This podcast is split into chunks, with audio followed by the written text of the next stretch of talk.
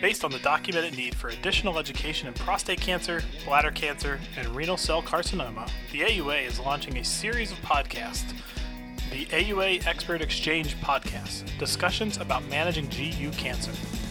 These activities are designed to increase the clinician's competency in the application of new and emerging treatment options, including their mechanisms of actions and associated side effects.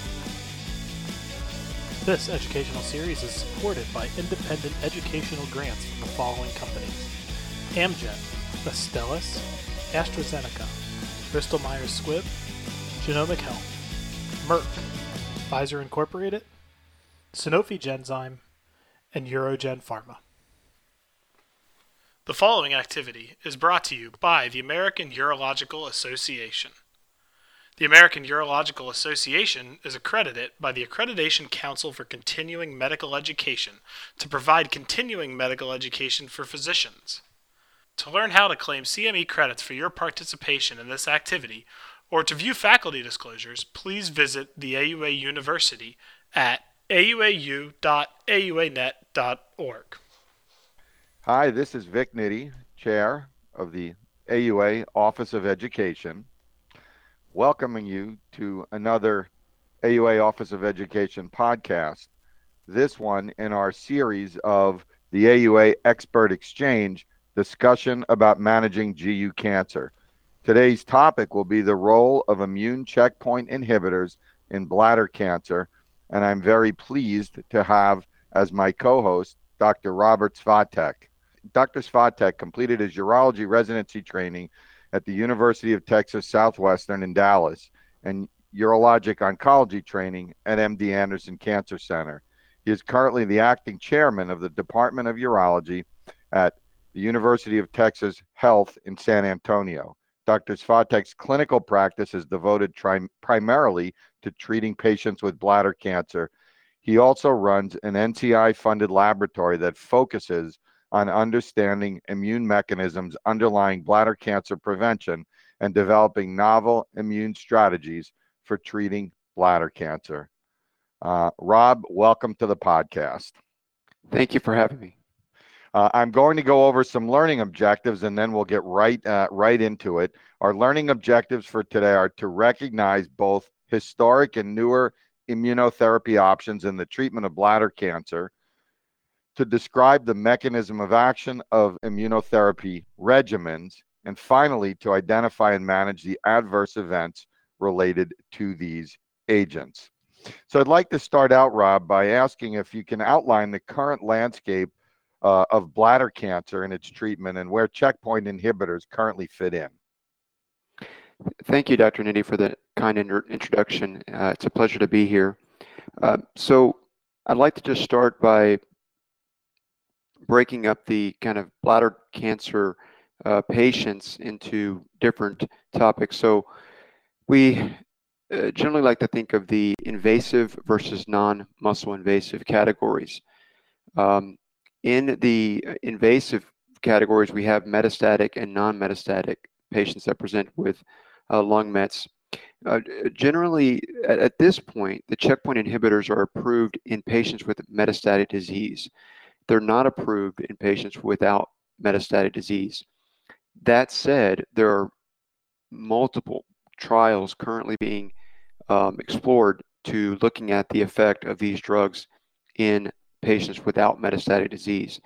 And recently, there was um, a good signal that these agents may have promise, particularly in patients that are undergoing cystectomy, as there was evidence of benefit from neoadjuvant chemotherapy or neoadjuvant checkpoint inhibitors. But at the moment, they're currently approved in the metastatic setting. Current areas that are being explored include patients who have failed BCG, in patients who are undergoing cystectomy. So we'll see in the future um, if will, those agents will be approved in those settings. Now, there are several immunotherapies that have been approved for bladder cancer, but less for, for prostate cancer. Why is that? That's a good question. Um, we'll get into a little bit of this uh, a little bit later, But generally, these drugs work very well for cancers that have a lot of mutations. For example, lung and bladder are often associated with carcinogen exposure. And as a result of carcinogens, they have multiple different mutations as opposed to one specific driver mutation that you might see in um, a prostate cancer, for example. And we'll see in a minute why having multiple mutations may be particularly uh, useful for chemo, uh, for checkpoint inhibitors. Okay, so that that uh, gives us uh, a good basis to start. How about uh, just providing us with a background on cancer immunotherapy in general and and some of the uh, historical aspects of some of the agents that are being used? Right. So I think we have to look back to uh, the last century um, to understand how this kind of got started. There were some really critical observations made. Um, a doctor in Germany named Wil- Wilhelm Busch in 1866 noticed that some of his patients with sarcoma had spontaneous tumor regression after they survived uh, a postoperative wound erysipelas. So they had an infection, a strep infection, and their tumors regressed. Uh, two years later, he deliberately infected a patient with sarcoma using pus from another active case of wound erysipelas in a deliberate attempt to kind of do the first uh, tumor immunotherapy. Uh, in the 1890s, Dr. William Coley in New York City um, had similar observations and developed a, a, toxin he called Coley's toxin um, to actually treat cancer. So early on, there was these uh, kind of critical um, discoveries, but it would be many, many years later before we actually put this into uh, a use as an FDA approved product. Okay, so some of those early immunotherapies obviously did not last, but what's different about checkpoint inhibitors? Yeah, so the the um, older paradigm was that we were understanding how uh, the immune system works. That we had T cells that would combat the cancer, that we had cytokines that would help the T cells, that we had dendritic cells that would help prime the T cells. And so the old paradigm was well, we know all these cells and these uh, cytokines or chemokines are helpful. Um, and so let's give more of them. The idea was that we didn't have enough of a good thing. And so a lot of the early studies uh, would do things like giving cytokines, uh, IL 2, interferon. They would um, give the patients antigens, tumor antigens. They would take T cells or dendritic cells from the patient, um, pulse them uh, with antigens, and then infuse them back into the patient. All of these concepts were under the idea that not enough of a good thing, so let's give them give them more of it. Um, the result was only modest benefits, um, and for a long time, tumor immunotherapy kind of uh, came out of favor and, and was was not looked at as a a, a, a, a, prom, a promising approach. Now, the new paradigm is different. It's the realization that tumors actually deploy mechanisms that thwart the the anti-tumor immune system or the anti-tumor immunity. So it's the understanding now that there are mechanisms by which tumors suppress the normal immune system. And so the new paradigm is that there's too much of a bad thing. For example, there's dysfunctional T cells that the tumor has uh, maybe secreted things like IL 10 that make the T cells not functional.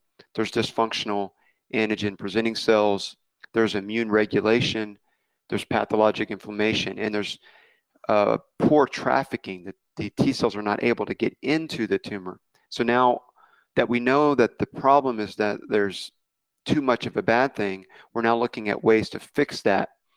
Um, and, and interestingly enough, we're now going back to the old, bringing back in some of the old uh, paradigm things. So combining checkpoint inhibitors with um, cytokines, for example, is, a, is something that we're going to be seeing a lot of in the near future. So, how do checkpoint inhibitors work? So, checkpoint inhibitors, um, generally, we think of T cells uh, being the most important immune cell that's going to kill tumors. Uh, CD8 positive T cells, for example, are T cells that are geared and um, engineered to be able to kill a tumor.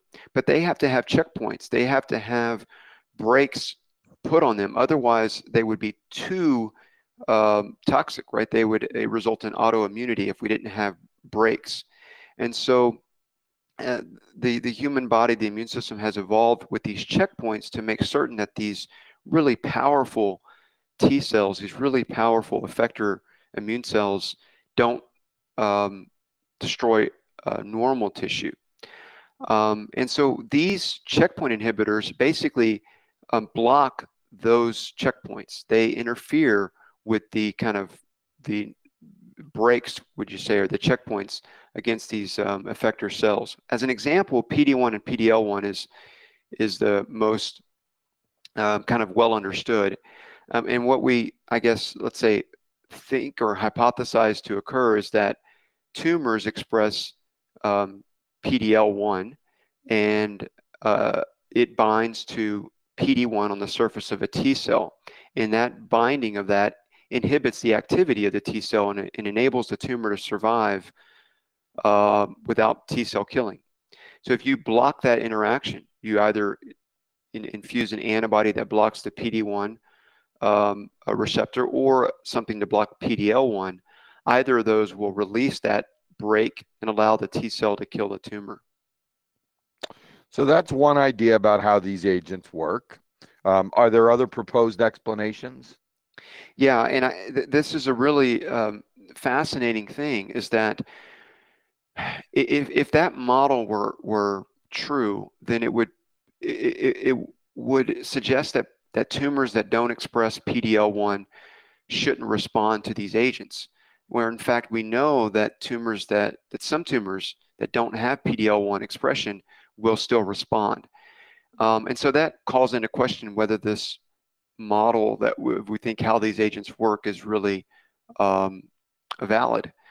There are other explanations. Um, PD-L1 on the is expressed on other cells like myeloid cells or dendritic cells, and maybe the activity is mediated through these indirectly through these other cells there's there's lots of different kind of fascinating literature coming about uh, about regarding the activity uh, of PD1 and PDL1.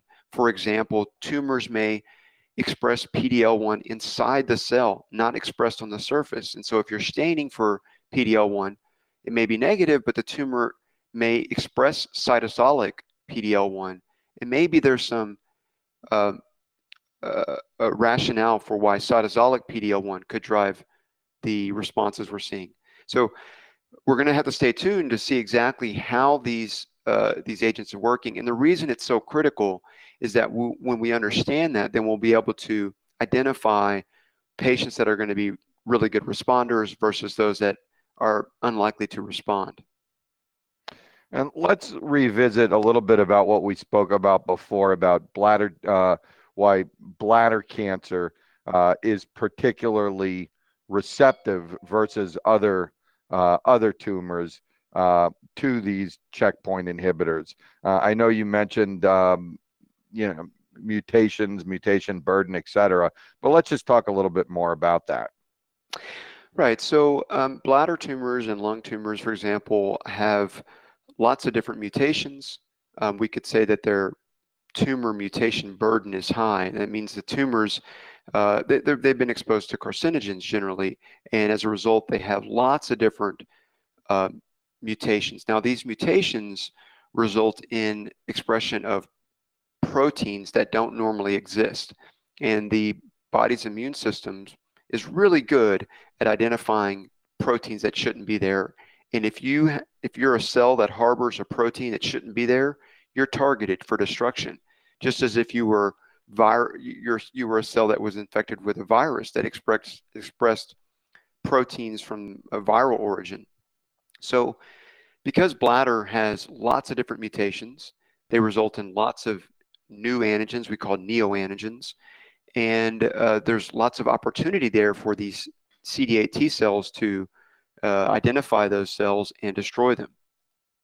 Whereas in prostate or some other tumors, they may have less number of these new antigens.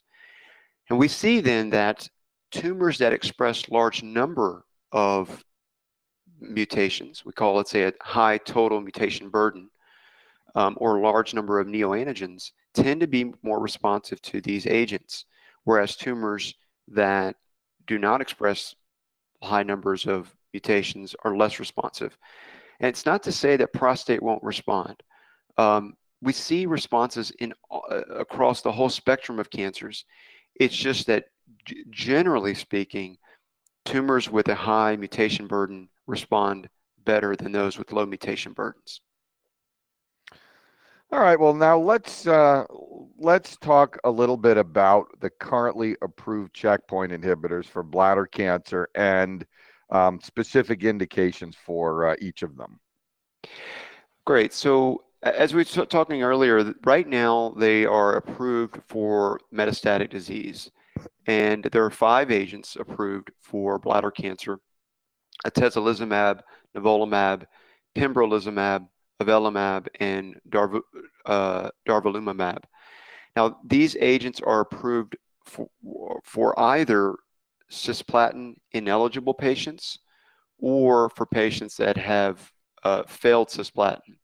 Um, for example, um, so uh, atezolizumab and pembrolizumab, for example, can be used in first line cisplatin ineligible metastatic patients. Um, the other three can be used for patients that are cisplatin eligible but have failed cisplatin. I always emphasize that the standard of care for metastatic disease for cisplatin eligible patients is chemotherapy um, because the response rates for chemotherapy are very robust. Um, but these five agents are currently what we have for metastatic disease. In non metastatic patients, um, you can use these agents for locally advanced non metastatic disease, um, particularly in patients that have had cisplatin failure. Um, but uh, right now, for more localized disease, especially for BCG uh, unresponsive patients who have not metastasized, that's still exploratory. And are these agents also being looked at for non muscle invasive disease? Yeah, so um, there's actually even a trial um, ongoing right now for people that are BCG naive. They've never seen BCG, they've got high grade non muscle invasive bladder cancer. Um, we know that those patients generally respond to BCG, but the response rate is not perfect. And we do see um, BCG failures. So the idea there is maybe these checkpoint inhibitors could improve the response to BCG, especially because BCG, we believe, works through a separate mechanism, maybe more of like the older paradigm rather than the newer. And so the combination of these two agents may be better than BCG alone. What are some of the potential complications of checkpoint inhibitors?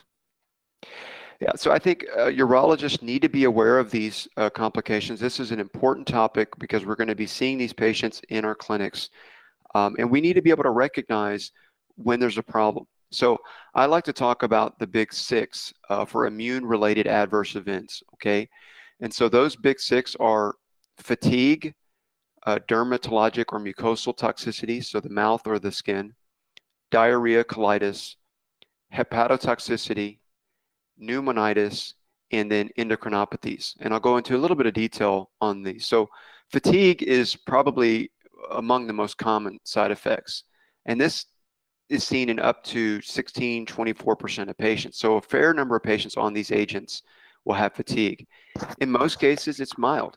Um, but when it's present, it's important to exclude other uh, uh, um, uh, immune related adverse events, including the endocrinopathies. So we have to look at thyroid, pituitary, endocrine problems when a patient presents with fatigue.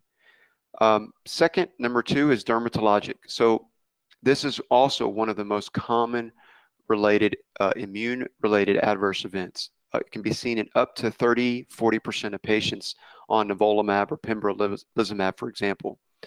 Now, most most of the time, this skin toxicity is about three and a half weeks after you start treatment.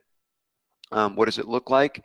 Um, typically, it can be a reticular maculopapular erythematous rash on the trunk or the extremities. You can also see vitiligo. Uh, associated with the skin reaction is maybe a mucositis, um, patients complaining of dry mouth. That can be seen in up to um, 5 7% of patients.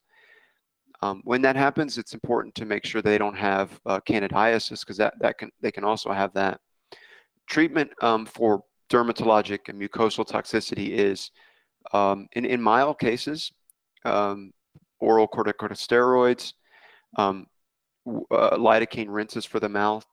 Um, in some more advanced cases, we have to uh, temporarily or permanently stop the medication. But many of these, especially in the mild form, can be treated with a topical corticosteroid cream, um, maybe some antipyretic if, if pruritus is a prominent symptom. Uh, but if it's a severe rash, grade three to four, you're going to have to do uh, uh, oral corticosteroids and stop the checkpoint inhibitor. The third one is diarrhea and colitis. Not as common with the PD-L1 and PD-1 drugs as it is with CTLA-4 antibody, um, but but we can see these. Um, and this could be mild. It could be characterized as diarrhea, but it's that's distinct from colitis. Colitis is abdominal pain. Maybe you have radiographic or, or endoscopic findings of col- colonic inflammation. The management of this depends on the severity. It could be just oral hydration, uh, loperamide. Um, in some cases, you have to give high dose corticosteroids or discontinue the agent. In some cases, we give oral atropine.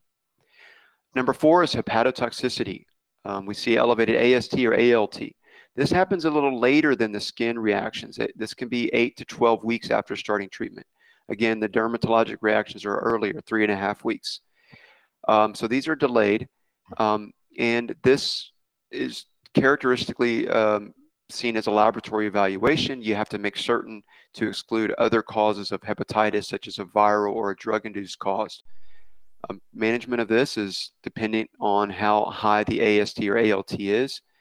Could be as, um, in some cases, we can continue the, the checkpoint inhibitor um, with uh, a short course of steroids, uh, but in some cases, we have to stop it altogether. Number five is pneumonitis. It's not very common, but it's uh, maybe, let's say, less than 5%, but it's a serious complication. Um, the key things with pneumonitis is they, they develop generally at around three months after starting the, the therapy. Um, they're more common in people on dual therapy, let's say nivolumab and ipilimumab, less common in people on monotherapy. They can present in a vast majority of ways, but dyspnea and cough is the most common. And again, management depends on the severity, withholding the checkpoint inhibitor, corticosteroids. In some cases, for very uh, advances, advanced pneumonitis, we may give additional immunosuppression, such as infliximab, with or without cyclophosphamide. The last one is endocrinopathies. So we're talking about inflammation of the pituitary, the thyroid, or the adrenal glands. Now these can present very, uh, uh, with very um, kind of vague or generalized complaints. Fatigue, as I mentioned before, headache, vision changes. Um, so the most common are hypothyroidism, or uh, hyperthyroidism and hypophysitis. These are, un, you know, all the endocrinopathies, endocrinopathies together, maybe 10% uh, possibility of this happening with these checkpoint inhibitors. So you want to uh, check TSH and, and your T4 levels. Um, you want to check the adrenal function. Um, management of this depends on um, exactly what the endocrinopathy is.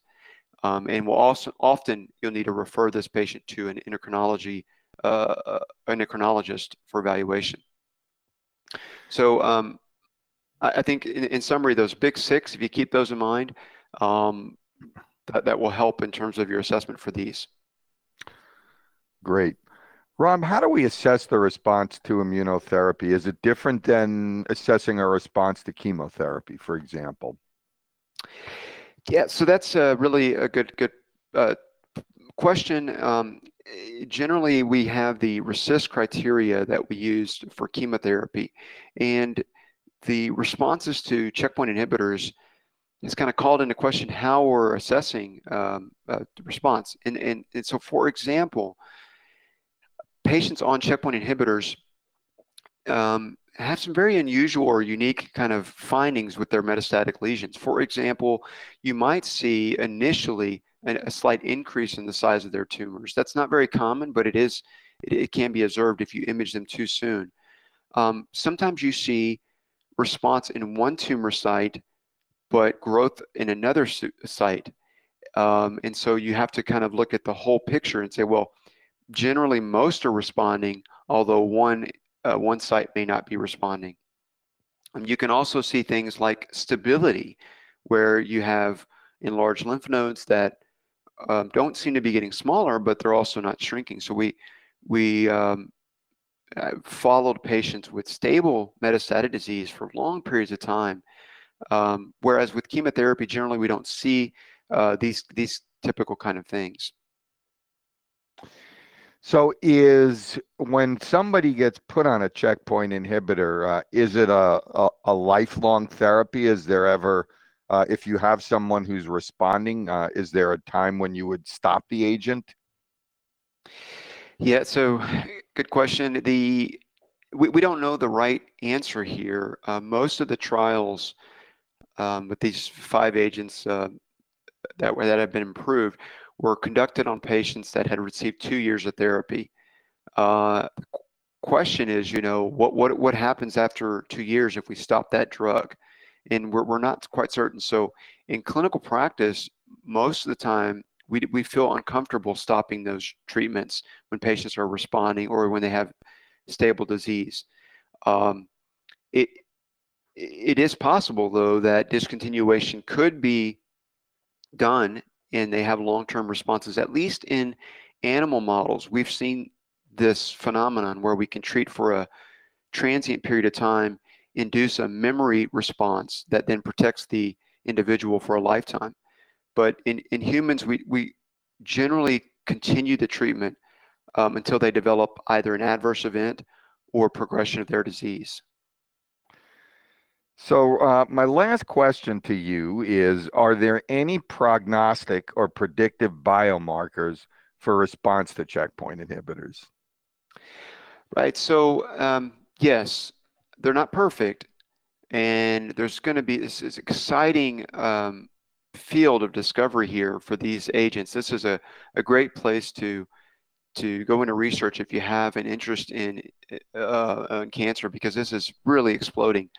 Now, we, we talked earlier about the mutation burden, and you can actually measure that. You can quantify uh, the total mutation burden or TMB. You can quantify the neoantigen load, and it turns out that that's predictive of response to these therapies. But that's an expensive way to do it.